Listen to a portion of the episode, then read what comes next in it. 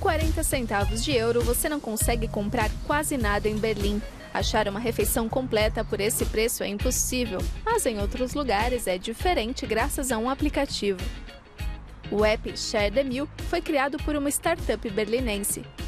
Sebastian tirou licença do trabalho nas Nações Unidas para desenvolver o canal de doações. Muitos dos colegas dele trabalharam como voluntários por meses.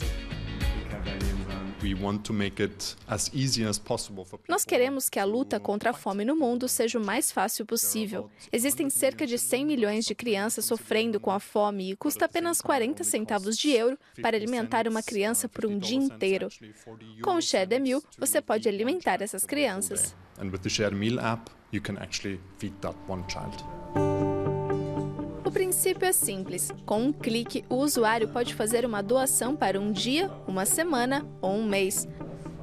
As quantias são enviadas para projetos específicos, o que mostra a transparência da iniciativa. Por enquanto, as doações chegam a crianças sírias refugiadas que estão no Líbano. Antes, o projeto apoiou organizações em Lesoto, na África e na Jordânia. No mundo inteiro, uma a cada sete crianças passa fome. Sebastian espera atingir o máximo de pessoas com a ideia. As Nações Unidas já usam o aplicativo no Programa Alimentar Mundial. O Programa Alimentar Mundial dá comida a 80 milhões de pessoas por ano. Tem muita experiência, alcance global e pode fazer isso de maneira muito eficiente. Mais de 5 milhões de refeições foram doadas desde o lançamento do aplicativo há cerca de um ano. Nenhum outro app parecido conseguiu tanto sucesso até agora como o Share Meal. A equipe desenvolvedora está constantemente otimizando o produto. Para Sebastian, a inovação é um ponto importante para o sucesso.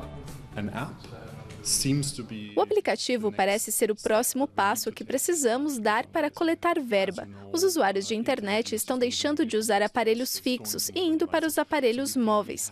Então precisamos entender como usar smartphones e apps de maneira efetiva. Pode ser que o aplicativo seja uma ferramenta para acabar com a fome, ou talvez não, mas precisamos tentar. A equipe deu outro passo importante.